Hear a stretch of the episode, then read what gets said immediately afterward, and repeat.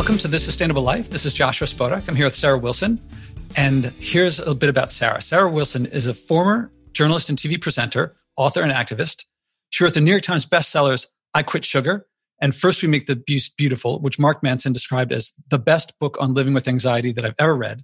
She's the author of another 11 cookbooks that sell in 52 countries. And right there, I want to just talk to you about I Quit Sugar because of my famous no packaging vegan stews. But previously, she was editor of Cosmopolitan Australia host of MasterChef Australia, and founder of the largest wellness website in Australia, iQuitSugar.com. In May 2018, she closed the business and gave all the money to charity. She now builds and enables charity projects that engage humans with each other and campaigns on mental health and, and climate issues. She ranks as one of the top 200 most influential authors in the world and has a combined digital audience of 2.5 million. There's already many episodes that we could record just so far. I'm just going to read a little bit more. Sarah lives minimally rides a hand built bike, and is known for traveling the world for eight years with one bag. Her latest book, This One Wild and Precious Life, is a soul's journey through the complexities of climate change, coronavirus, racial inequalities, and our disconnection from what matters. Back to life. There's so much to go on here.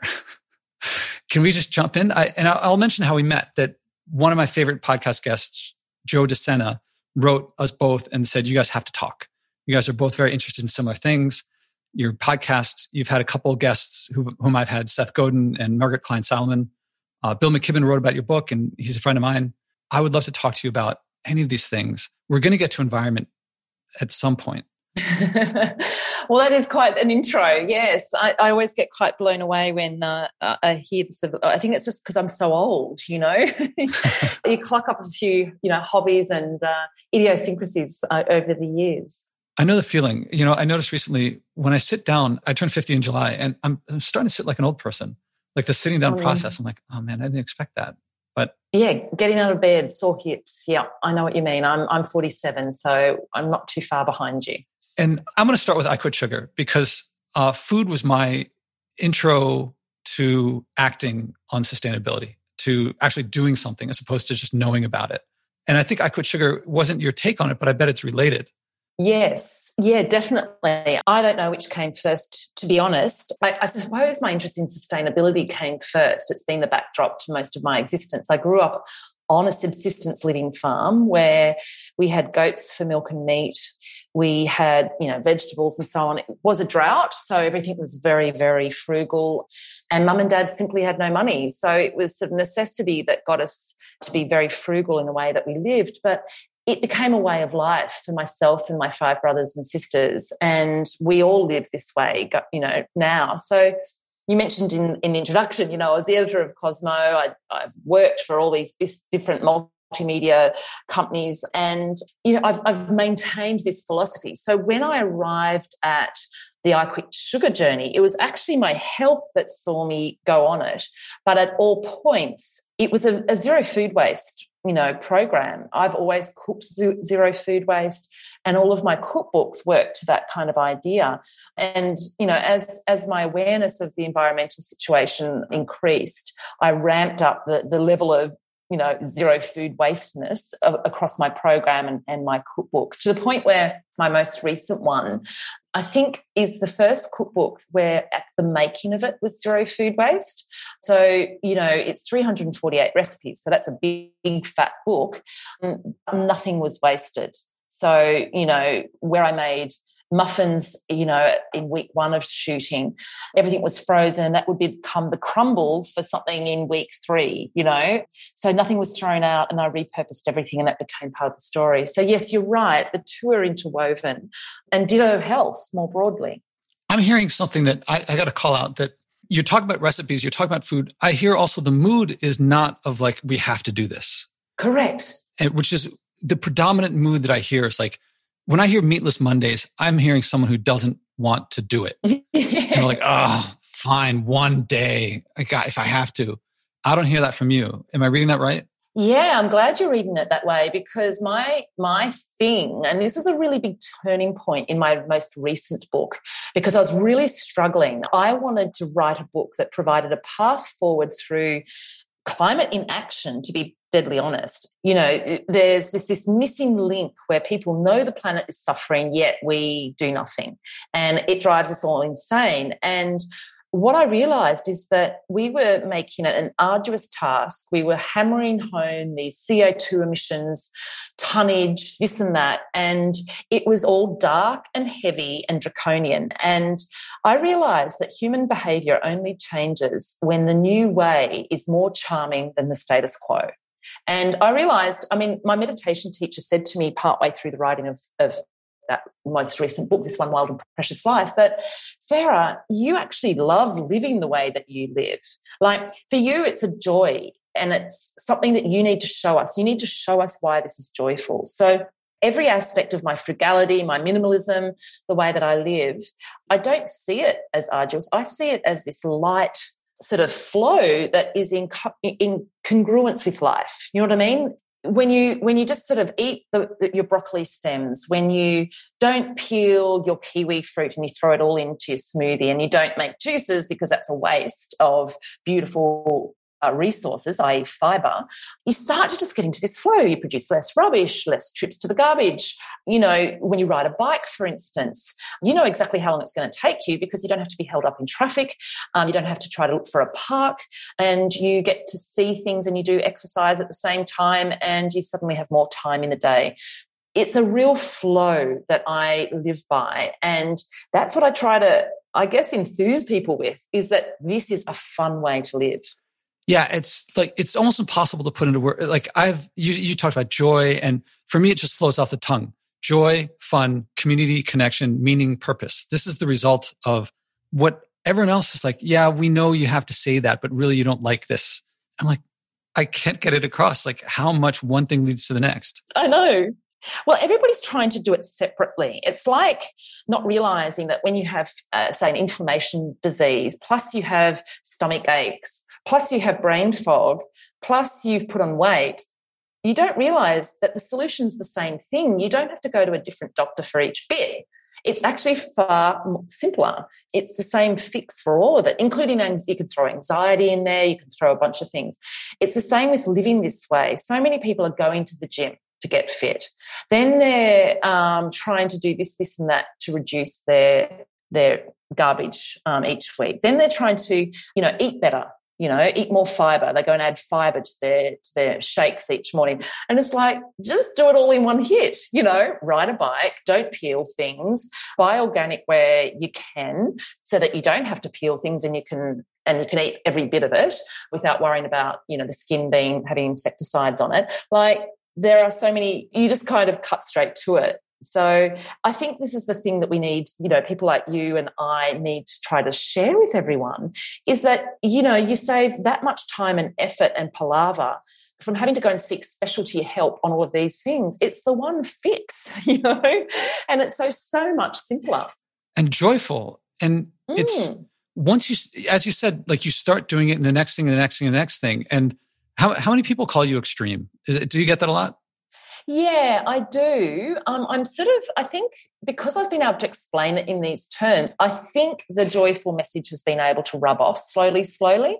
I don't think anybody sees me as a melancholy, negative, you know, downer of a person. And so, but yes, absolutely. I would be regarded in my neighborhood as something of a novelty, you know, Mm-hmm. People sort of marvel at the way I live, and they, and and I think you'd probably understand this. Many of many of you listening to to the two of us, who might be living this way, is that people go, "Oh, isn't it great that you live that way?" or "Aren't you lucky to live this way?" And it's sort of this in some ways I feel like I'm put on this separate special little pedestal and I'm like no no no don't don't do that. It doesn't need to be done. Just start living this way as well. It's almost like I'm I'm their guilty conscience ticked off. Oh I've got Sarah. Sarah does these extreme sort of bizarre wacky things. Oh Sarah you know she's sort of strange. And it's quite I think people are fascinated by it they're attracted to it, definitely, because it does seem to be fun and light and sensible and really morally the right way to live, if I'm to be honest. But they don't really think that they should be doing it themselves, nor do they want to. They don't know how to start. And so that's what keeps the distance, you know? So, yes, the extreme thing comes up because that's how they are able to maybe justify the fact that they're not doing the same or even you know their own way themselves and that sounds a bit harsh but i think that's psychologically what does go on i suspect you're saying that what when you were there would have helped you to hear someone say yes. to pop you out of it. Yeah, no, that's true. That is true. I probably didn't have the same problem, although no, I have. I mean, I've it's it's a gradual thing, and the more you see, you can't unsee. So, you know, I could never buy a single use takeaway coffee cup you know? In fact i don't think i really have in my lifetime to be honest. I think maybe i've had it bought for me when i did some work in television and stuff like that. But once you know where it ends up once you know the lid takes 400 years to break down and that all of that plastic ends up in our guts you know a credit card size piece of plastic we ingest each week all of that kind of thing how can you go and buy a takeaway coffee cup ever again you know? So it, it, it, accumulates it gradually builds and builds. And i haven't found like i haven't found it hard because you do a bit you do more. And i've always said you know joshua that action begets action and care begets care. And your care capacity grows. And as you're in that caring space, that's when some true life meaning comes into being. And it's, and it's not a task any longer. It's something that you just feel, well, there's no other way of living. And it's a bit of a, you know, many of the listeners would know the word Dharma. Dharma is essentially where you're living a life where your life purpose, your sense of what is right, plus what you are currently doing as uh, in so far as a, an occupation, a job, all come together in in a sort of a, a nice, healthy, coalesced mix.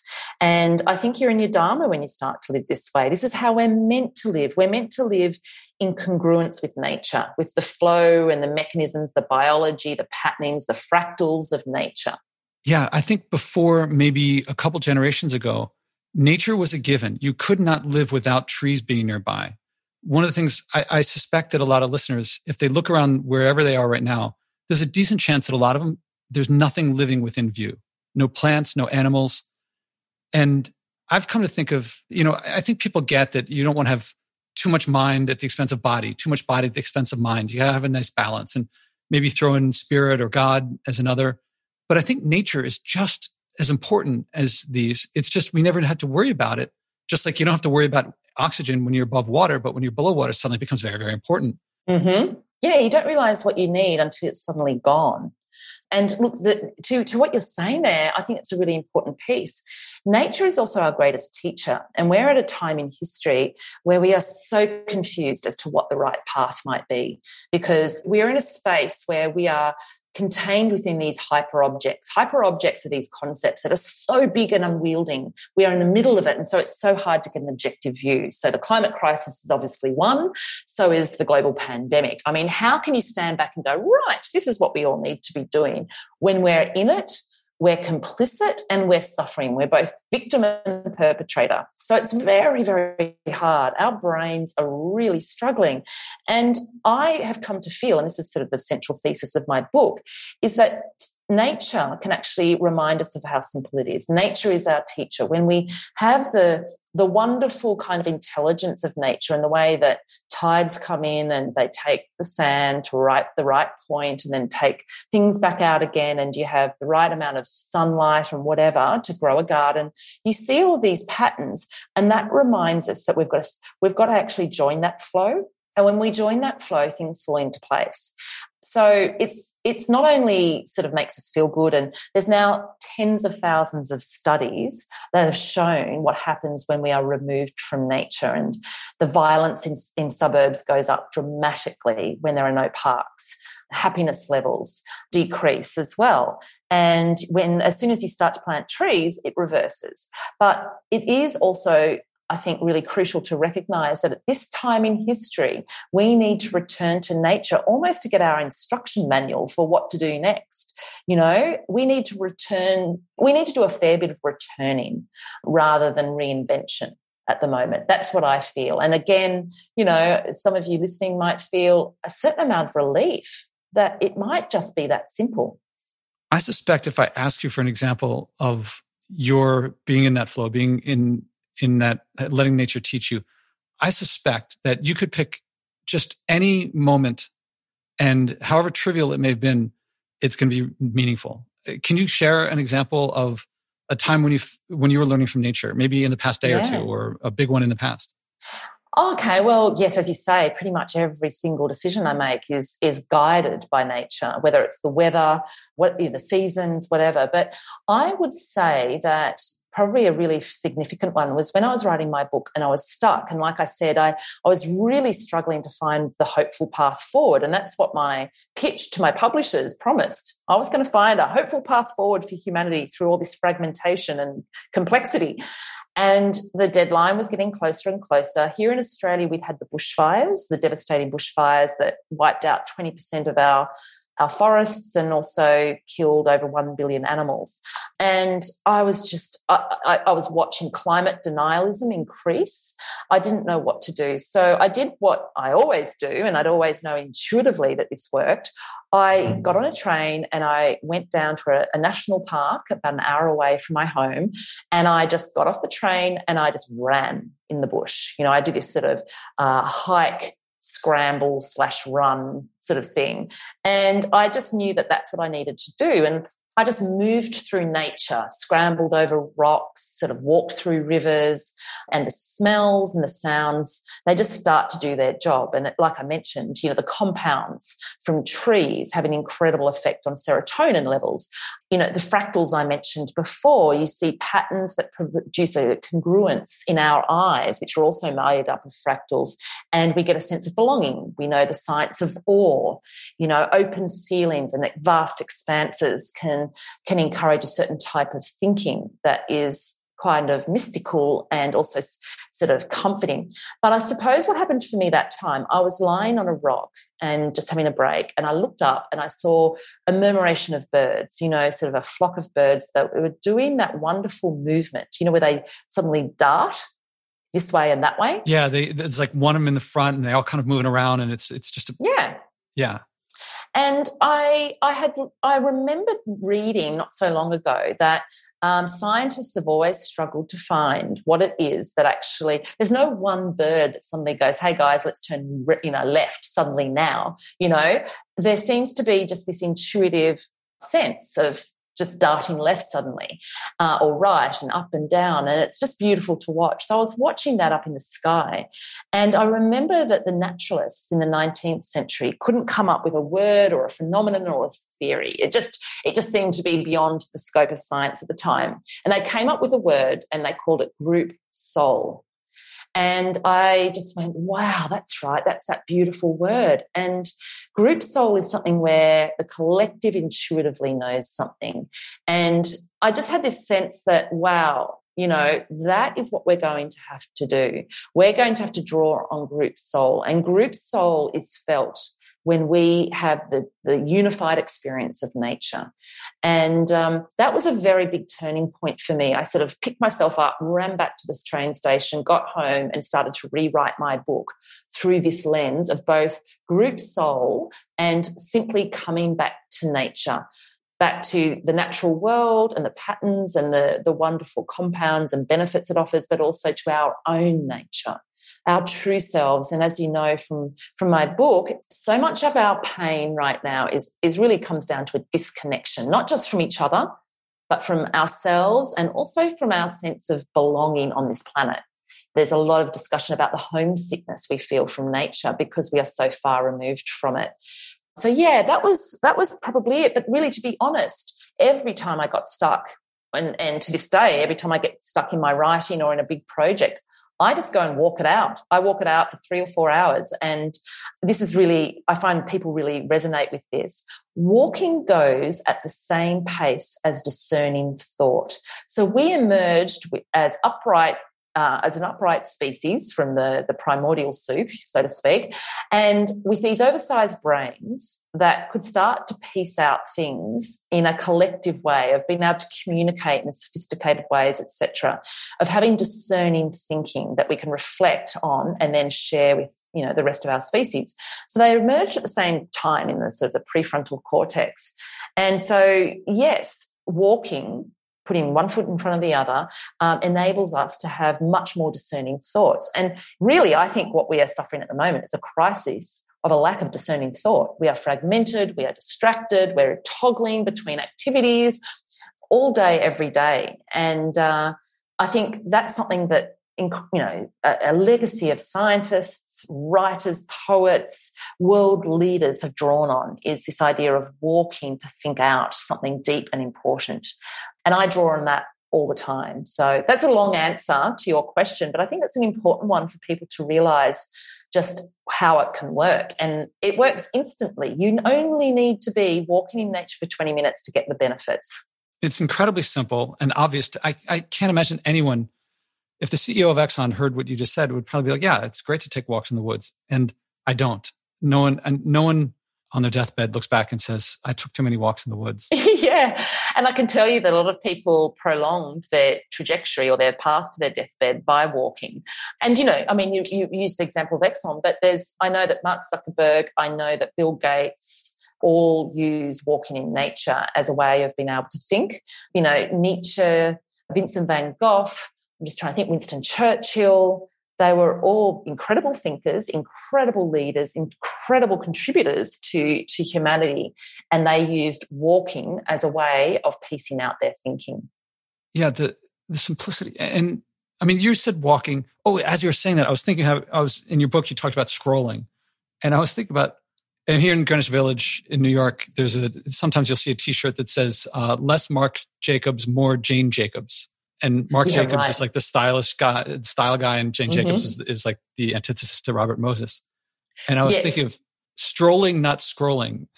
Yeah, yeah. I have a hashtag on a lot of my um, Instagram posts that says "hike, don't shop." And you literally can't shop while you're hiking. You are protected from the bombardment of billboards and messages that tell you not enough unless you buy more.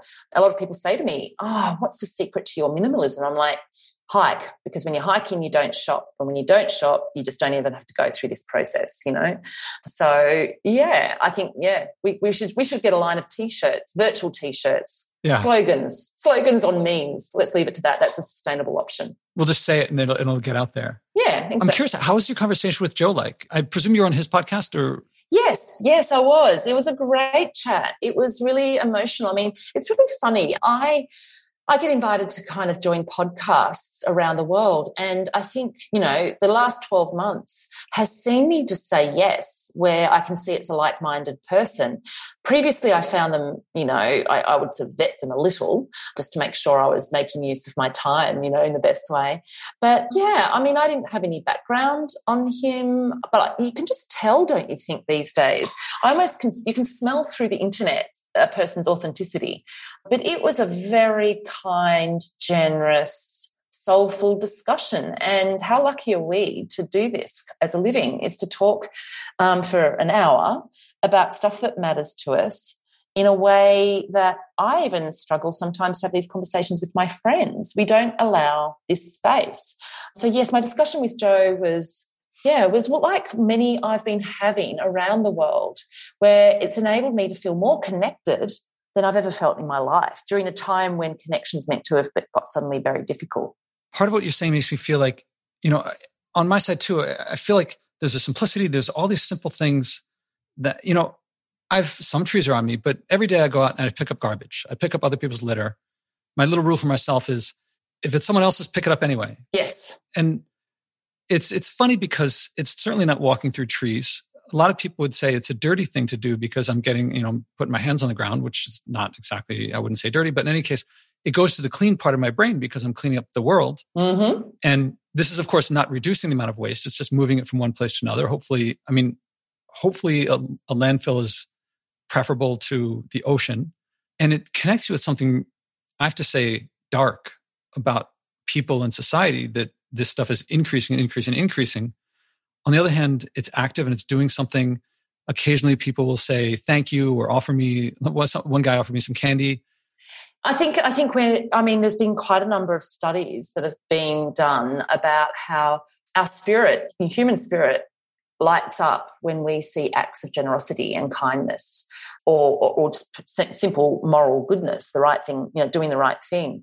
And so all right i agree with you. Picking up trash is is probably shifting things around a bit. But any act of care any act of effort i think lights us up particularly at the moment and you'd know that i covered this in my book a little is that we have slipped into a space of what I call acedia, which is a, an ancient Greek term that translates as a listless slothfulness. And we have become overwhelmed by stuff, too much information, too much scrolling. And so we tend to cope when we're inundated, overwhelmed, etc., by shutting down. We go into freeze mode, and it's a way of coping. And it's not a great place to be in at the moment when, when really the planet is calling out to us to not save the planet, but of course to save ourselves. And this is the thing that we often forget, right? You know, in the climate movement, we often talk about saving the koalas, um, saving the Amazon, saving the forest. What are we talking about? The planet will be fine. The planet will correct that might mean sending humans off its surface so that it can recorrect and come back into balance. That's what nature does, it rebalances. And if we don't join that balance, then it'll probably kick us off. And that's kind of you know maybe for instance with a pandemic you know that doesn't stop mm-hmm. and and defies um, vaccination efforts i don't know but you know i think that we often going into a space where we are asleep. We go into this deep state of acedia, like I mentioned, and we can't afford to be doing that right now. And so we do need to be doing the extra work, whatever it might be. And, you know, just as care begets care, action begets action, I think engagement in life begets engagement in life. And it's, you know, you'd all know the the idea, the metaphor of the the pot of um, water on a stove and you've got a couple of frogs in there and it's gradually warming. And of course, the frogs are going, This is nice in here. You know, this is um, quite comfortable. And look, I've got a sneaking suspicion this is not going to end well, but I can't be bothered to jump out. And, you know, the acedia kind of slips in. And by the time you realize that you're in, you know, a really mortal danger, it's too late. You've, you can no longer get out of the water because you're so exhausted and, and, um, you know, flaccid, so to speak. And that's where we are faced. That's where we're faced. I mean, even the metaphor of the heating up of the planet, the heating up of our environment, our pond is incredibly accurate. So I, I sort of think that small acts of kindness, goodness, environmental care can never be a waste of time. And psychologically as well, a big part of our acedia comes from the fact that we feel like nothing we're going to do is going to make any difference. The best cure for that, according to psychologists and many studies around the world, is actually just even doing something small. So that will actually kick you out of that kind of cognitive state of despair really effectively. And on, onwards you go. You keep moving forward with more and more action. So I think you've probably got the same approach to me is what's the fix here? It is to engage and act and live the life that we feel everyone needs to be living to save this one wild and precious life. Do it now, make it look charming, and it becomes the infectious way of being we are programmed to want to follow the people that make life look charming and also are doing the right thing. So yes, if I can use that as a rally call, is to be the to be the example that everybody's wanting to see right now, and to create that that infectious charge forward. Yeah, when you you described it alternately at first, like we've got to work, but also I think that when you said work in that context, I think it was work in the sense of a call for you for me it's a calling. It's not work in the sense of drudgery. It's work in the sense of of a calling an avocation that it gives back much more than you put in. Yeah and look not everybody's in a position like we are to be doing work that's directly engaged in climate activation. You know but like I say in my book, I quote Pema Chodron, the wonderful American Buddhist nun. She has a phrase, and it's start where you are. And wherever you are, if you're a, a nurse doing night shift, if you're a student who's just broken up with their boyfriend and feeling incredible despair, whatever it might be, if you're a father, a single dad with limited resources, but really wants their kids to grow up with some awareness, that's where you start. That's where you're going to have the greatest impact. That's where your Dharma comes into play. It doesn't have to be your job as in you don't have to change jobs to work directly in this area. And I use the example in the book of my friend Lucy, who's a mum up the road with two, you know, to be honest, nightmare kids. They're particularly rowdy um, boys. But anyway, she she was like, it was during the time of the school climate protests, which were global, uh, September 2019. And I was writing my book, and she said, Sarah, what can I do? Look, the kids and the parents at my school, they're not going to the strike because it's like too hard. She said, maybe I should book a minibus And so she did that. She put it up on one of those event scheduling services where, you know, you can collect the fee and just with the press of a button. Anyway, within half an hour or so, she filled up this minibus. She then upgraded to a massive coach. And then she ended up booking two coaches. She filled those coaches and got something like 150 students and and parents to the rally who would not normally have gone. Now, I shared that on Instagram, that story, sort of 24 hours before the, the rally, and a whole bunch of other parents did exactly the same thing. So, her simple action, starting where she was, a frustrated mum with limited resources, actually probably got, I don't know, 500 people to that rally. Now, that is creating change. So doing the work doesn't require, I don't know, suddenly getting your environmental certificate and having all the conditions perfectly lined up. It's starting where you are right now. And then you just keep on going and going. And one thing that I sort of like to remind people is that we are at our happiest when we are engaged in work.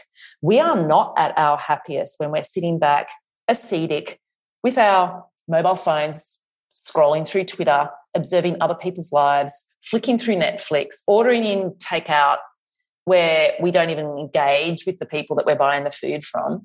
We are at our unhappiest when we're living that way. We're at our happiest when our sleeves are rolled up and we're doing the work. We have a culture, and it's been the case for the last 30 years, where we have this sort of dialogue around the idea that discomfort is a bad thing.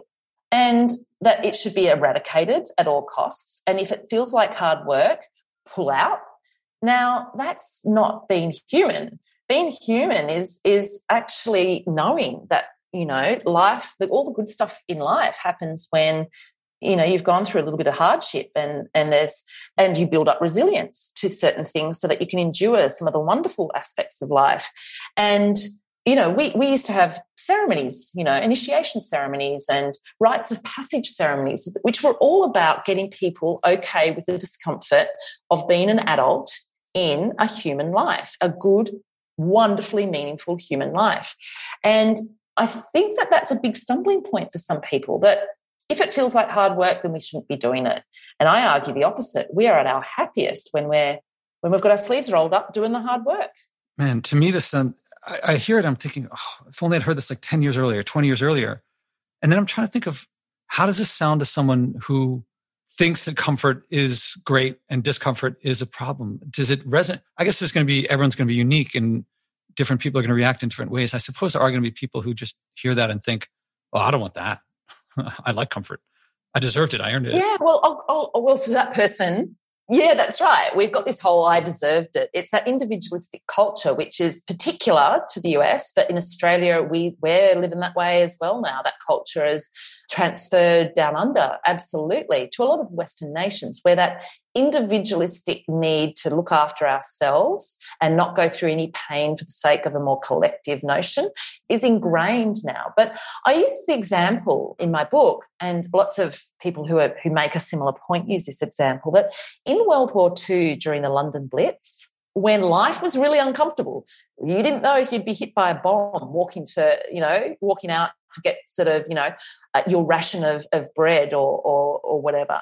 And however, and, and look, with Winston Churchill at the time, the leader, he was very aware of it and he set up all these mental institutions on the outskirts of London to almost, you know, to be able to bear the burden of what the world was facing. And what happened was that, in fact, admissions to mental institutions dropped to virtually zero during this time, ditto suicide rates. And Post war, the studies bore out that the Brits during the London Blitz were the happiest they've ever been and also the healthiest. And that's to do with rationing. Rationing works so well for a society's health, just as an FYI. And in fact, it's one of the most effective tools for getting a, a society healthy. But isn't it interesting that going through the hardship of the blitz you know joining each other in bunkers underground you know heating sirens etc was actually brought together a real sense of belonging and camaraderie and a sense of purpose, which provided incredible happiness. So it was from discomfort that the greatest happiness for the Brits ever, you know, came about. So I use that example and I think it can sometimes see a few pennies drop. Yeah, it reminds me of luckily for me at the beginning of the pandemic, I heard on a podcast it was a psychology happiness expert person, and I think it was on a Sam Harris podcast, mm-hmm. and they were talking about how there's all this advice to for self care and make sure you take care of yourself, and they said it really comes from serving others. That's yes. They said we're notoriously bad at. We think that we'll get a massage and then we feel great, and after the massage, we're like, well, uh, that was kind of interesting, I guess. And then we we think about going and volunteering, and we think, oh man, God, this is going to be a pain. And then we walk away like, man, I, I got to do that more. Yeah, yeah, that's right. It's, we're funny, aren't we, humans? And it comes about from this tension that we have to live in to survive in an optimal way. And that is, we have selfish tendencies. You know, we, we look after ourselves and our immediate family, and we need that to survive. But then we also need to attend to the collective because, unlike other species that have horns and fangs and poisons or whatever, we are pretty defenseless. We are probably one of the weakest species on the planet if you go by sort of the physicality side of things. What we possess, though, is an ability to come together as a collective and often through myth and story and, you know, morality to ensure that we look after our weakest link. So that kind of coming together as a collective, unifying as, as a tribe has, has seen us rise to the top of the food chain. So we need both. And when we exist in a healthy tension between the two, humanity does wonderfully. We have these wonderful upheavals of creative output and, you know, moral reckoning and, and so on. When we swing too far towards individualism, we come unstuck. We simply can't survive if we walk around like a bunch of um, individual units we need the collective. And so we are programmed at an evolutionary level to desire it and to find happiness from it and fulfillment. It's not a coincidence, not that we actually really necessarily just love other people all the time. We are programmed to want to love other people and to be part of a collective and work together. Yeah, I'm, in my mind, I'm going back to food and, and how I'd love to break bread together sometime. and, well, that's what food's always done. Yeah, food has always been a symbol around which we do come together. It's a draw card. And this is the wonderful thing about humanity. We have created symbols, rituals, and what I call moral umpires, you know, on the football field of life that ensure we keep coming together as a collective, that we don't forget that urge and, and forget that source of joy. And, you know, spirituality has provided that, you know, churches and congregations. You know, even, you know, even just simple things like observing the Sabbath, which of course we don't do anymore. But when we did, even in non-religious you know situations you know just simply the shops were shut when i was growing up on a sunday and half of saturday and that was so that we ensured we had time to spend with friends and family you know going on a picnic and not shopping so we've always had these mechanisms in place, you know, as well as the governments.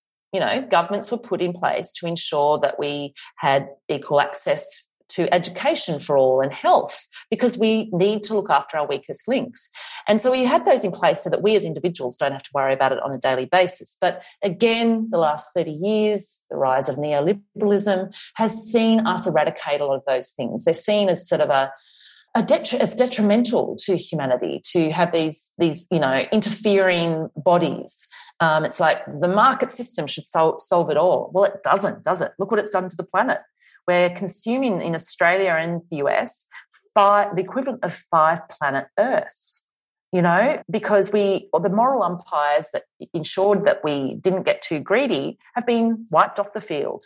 And so that is a big part of our problem is that we don't have those mechanisms in place. And and what i call for is is reestablishing those. And i think the covid pandemic saw us actually gravitate towards that quite naturally to groups to zoom hangouts to book clubs all of those kind of community things you know because when we're in a crisis we will turn to the collective. If you like the show i recommend acting as my guests do it works best with someone supportive, your spouse, parents, kids, neighbors, or friends. Learn the four step process I do with my guests and describe in my TEDx talks and do it together. You'll find yourself acting on something you care about, something meaningful. Whether you start big or small doesn't matter. If you care, if it's meaningful, you'll keep doing it. You'll reach big. Eventually, stewardship will feel normal. You'll wish you had started earlier. Second, I recommend donating to help this podcast at joshuaspodek.com slash donate. I promote degrowth and stewardship, which no advertiser will touch, but brings joy, community, connection, and abundance to you when you act, and global change in the long run. Help us keep going. That's joshuaspodek.com slash donate. You're making me think of uh, a passage in my book that I'm working on now of, and why Jane Jacobs was on my mind and talking about neoliberalism that so you know about Robert Moses in New York and I'm not sure how much you know, but he was. I'm not too familiar. I know the name and i I, have lost the context, I'm afraid. Yeah. Tell me. He's the subject of this book, The Power Broker, which it's like this thick, thick book, many, many words. And I was just going to browse it just for a second. And it's so incredibly well written that I had to read all like 1500 pages of small type, big page. There's one like every word it could. So it presents Robert Moses as, as this guy who came in as a it was a corrupt system in, in New York State, in New York City, the government, and he reformed it and he came as parks commissioner and built a lot of parks. This is in the 20s and 30s. And at the time, not many people had cars. And there was, I don't think anyone had, could have imagined heating up the globe or that, you know, drilling for the oil would displace people from their land and things like that.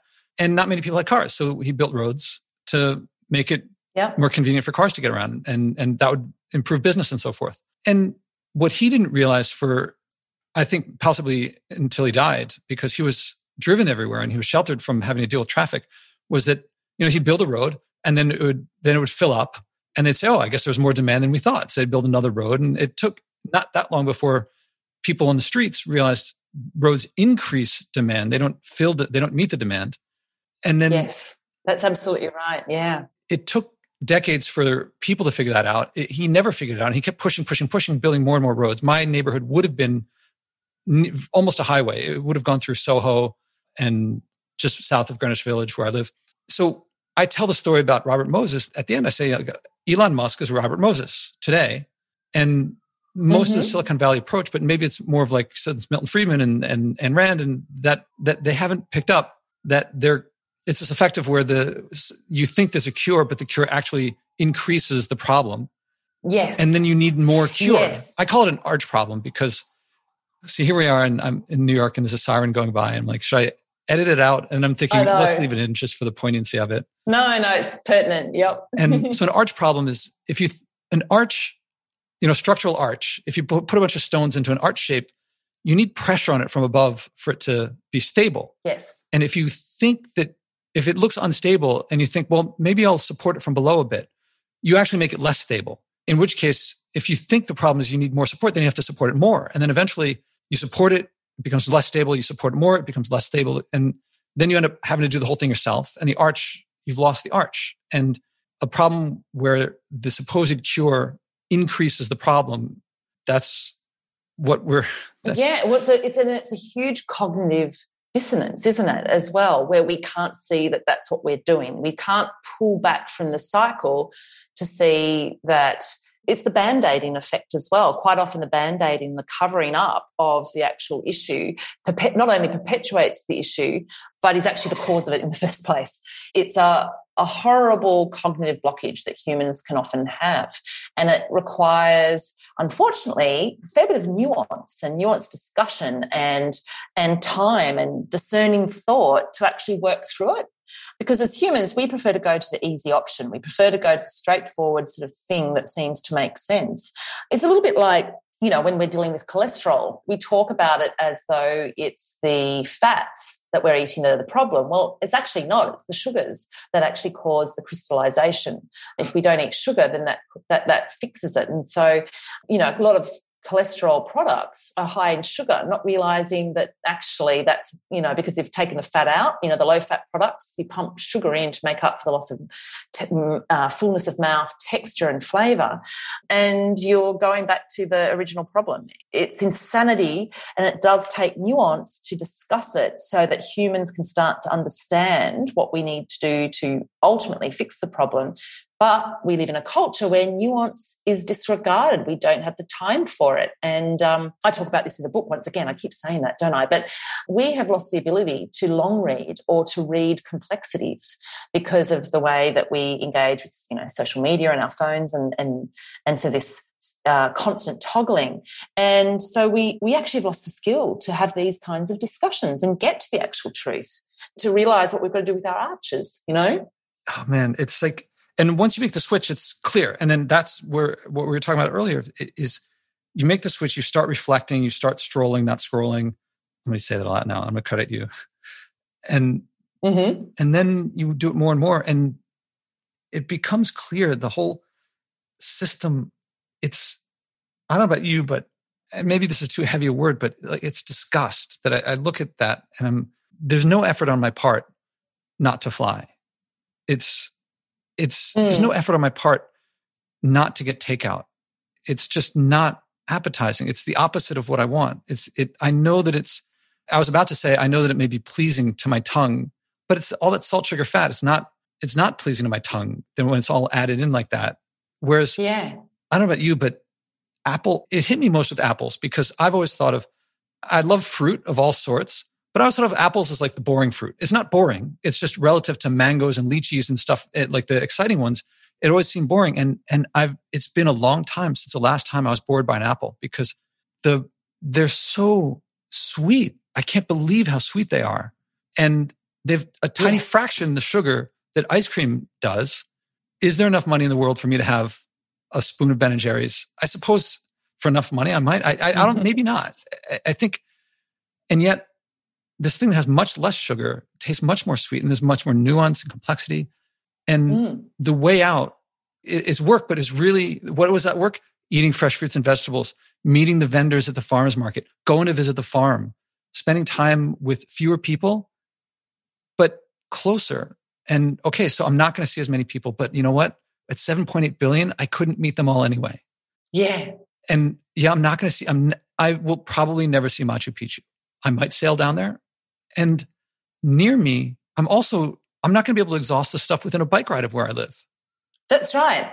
I, Walt Whitman has a wonderful line, and I'm probably slightly misquoting it, but it's along the lines of tone your wants and needs down low enough so that you can make much of the negatives and simple, I think, sunrises and stars. And there is much to be said for toning down things, going smaller, closer, simpler. And what that does is we can actually come to appreciate discomfort, the negatives, and we can appreciate what's readily available and the things that have always made us happy, which is sunrises and stars. And we have been frantically grasping outwards on our hedonistic treadmills for more, more, more. And even though we know all the science that says that it doesn't make us happy, in fact, we go backwards in our happiness the more we think that the answer's out there as we grasp and grasp. But we keep doing it because we've we've for a bunch of different reasons, we've lost the ability to just stop and come in close. But when we start to reprogram our brains, it's actually our natural state is to tone our wants and needs, to sit in discomfort, to understand these processes of simple tastes of apples where their flavor has has evolved over tens of thousands of years, um, if not longer, to to match exactly what our taste buds crave and what our bodies crave. You know, it's this beautiful symbiotic intelligence. And um, when we go simple, we reconnect with that, and we don't have to we don't have to go on the hedonistic treadmill anymore because it's all here. It's right here in front of us. You know. And COVID has enabled us to actually get a little bit of an insight into that because, as I say, we're not jumping on planes, we're not going to Machu Picchu, we're not going to far flung places thinking that the answer's out there. And honestly, everyone I speak to we're all kind of relieved. It's actually dialed down our anxiety massively. And we're able to do what we've always known. We read it in our spiritual self help books, you know, to appreciate what's close to us, the small things, the simple things. We know all these phrases, right? Now we've been forced to live it. And it's actually quite confronting, but also really good. And this is a wonderful time in history for us to get real about how we want to live our lives. It's a perfect moment, but we've got to do it. And we're going to have to kind of face some of those truisms that we, we know to be true, like discomfort is worthwhile. You said it's a perfect moment, and I laughed because it reminded me of, uh, I was going to say another in a long series of perfect moments. And it's, it's one of the things that I, I have a doorman in my building. And when I come back from a run, I almost always say to the doorman, it's a different doorman different times yet another in a long series of perfect days to run. And so sometimes I come back and it was a sunny day with, you know, cool breezes, but sometimes it's like it poured rain on me in the middle and I still come back another mm. in a long series of perfect days for a run. Yeah.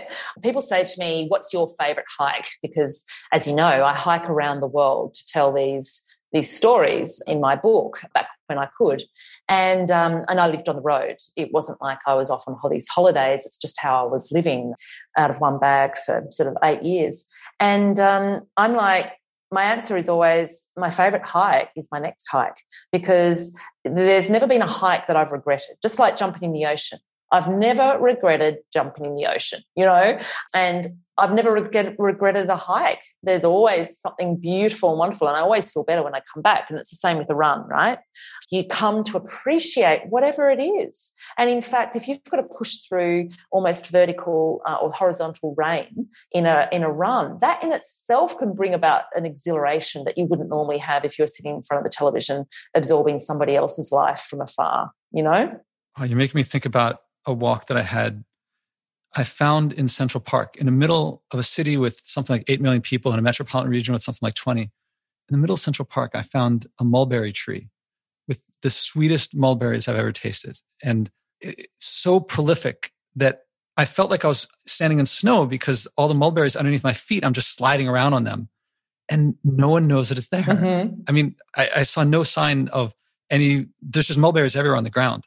So when you're here, I'll, I'll take you for a walk if it's June and I'll take it to my secret mulberry tree. Wonderful. Well, what that reminds me of is um, is something that I learned when I was researching my book. That the person who designed Central Park, Frederick Olmsted, he apparently at the time sent around a whole heap of um, brochures to poor neighborhoods, doctors' offices in poor neighborhoods all over New York City. And the note, and I've actually just looked it up actually, it uh, was please tell your patients to go to Central Park because it will help them feel better. Literally, that's what his letter to the doctors said. And, you know, his belief was that going to a park will make people who may be living in hardship a lot of the time, um, it might cure some of their illnesses. But I, the simplicity of that, that yes, Central Park is a beautiful part of the world. You know, I was, I told you before we hit record about this process that I walk guests through. And I, I think you're living the result of it without going through it. I'm trying to think if I should go through with you because you already done it, but are, are you? Let's give it a go anyway. Try it on me. so when you think about the environment, I mean, all these things that you do, can you trace back where does the motivation come from? Is it, and I don't mean a lot of people start saying, well, I want to save the world or something like that, looking forward or what they're doing. But I mean, what prompted it? Like often it's a specific memory or some experience, and sometimes it's more than one. Like what's mm-hmm. what's worth saving? What is it? What does nature mean to you? It allows me to tap into the wildness within me. I need to feel that absolute tear pricking, joyful expansiveness and oneness. I suppose it would be almost a spiritual yearning to be in my truth. And that sounds a bit woo woo, I suppose, but I'm really trying to answer it as honestly as possible. It's the wildness that sees me do what I do. I don't want to be held down by faulty thinking, restrictive thinking, behavior that is not of service to, to life. I just want to be in connection with, with the life force because it's it's a vibrancy and when I'm in connection with it, I everything feels right. Everything feels possible, and I've got all the energy in the world to fight for this one wild and precious life. Can you give me a specific instance? I'm sure there are many, but when you felt this way or what prompted it? I think I've always just known I, I, have terrible anxiety. I have bipolar and obsessive compulsive disorder, and I've had many brushes with suicide over the years. And as a teenager, living out of home, not sleeping, stressed, financially struggling, I had a note pinned to the back of the door in the sort of the group house I shared with these people who were much older than me, and it just said, climb a tree. And I would run off into the bushland a couple of blocks from where I lived and I would go and climb a tree. I was, you know, 17 or 18. And the wildness of it, the connecting with the tree, but also the inappropriateness, uh, if you know what I mean, like of a, grown woman sitting up a tree in sort of suburbia. And I suppose I've just always intuitively known that that's my fix. It's what gets me rebalanced again. It gets it puts everything in perspective. I have a phrase in, in the book as well about going to your edge. And I often have to go to my edge, my physical edge, to be able to feel fully alive and vibrant. I don't see the point, Joshua, of living a life treading along, believing that we're meant to go shopping, that we're meant to work from 7.30 in the morning till 8 o'clock at night for someone we've never met, to get a bunch of digits, digital you know, digits in our banker balance um, that apparently means something, and then to just sit on this treadmill until I'm 83 and my hips are too creaky to go and, I don't know, play bowls or whatever it is. I don't want that. I know that that I've been gifted something so wonderfully important I want to own it. I want to live it as fully. I don't know how long it's going to last. And with the climate crisis, I'm particularly aware I don't know how long we have on this planet. So, if anything, the climate crisis has actually made me even more appreciative of my life and my desire for vibrancy. So, that physicality of going into nature reminds me of all of that, gets me in sync with it, puts me back on that path, sets my moral compass once again. This wildness, this vibrancy, the setting the moral compass, and much more than that. I, I, I won't be able to put it into words the way you de- described it. Given those those feelings and what it means to you, I invite you, at your option, to think of something you can do that you're not already doing, to act on that. And before you say anything, I, I have to clarify something that almost everybody hears something I didn't say, which I didn't say what's the most important thing you could do or what's the thing that will have the biggest effect. This is something for it may have some effect on the environment, it almost certainly will, but it's really to bring bring about more of that or to act on that something you're not already doing something that is not telling others what to do but you do yourself and something that does have a physical component not just reading or watching videos mm. oh gosh i'm going to sound like i'm bragging but i've certainly tried to work through things in my life that you know sort of layer upon layer you know? I open one door and then i realize there's more work to be done um, and i enjoy that process. But i suppose a missing piece in all of this for me is you know really living out some of the advice that i've just been given earlier about simplifying and bringing myself back to what really matters. And while i don't chase the dollar and I give a lot of my income away, I do chase success and having a stamp, so to speak, on the planet. And I haven't really found the very refined point where I'm being of radical service and doing the best I can, but equally, I'm living a life fully myself.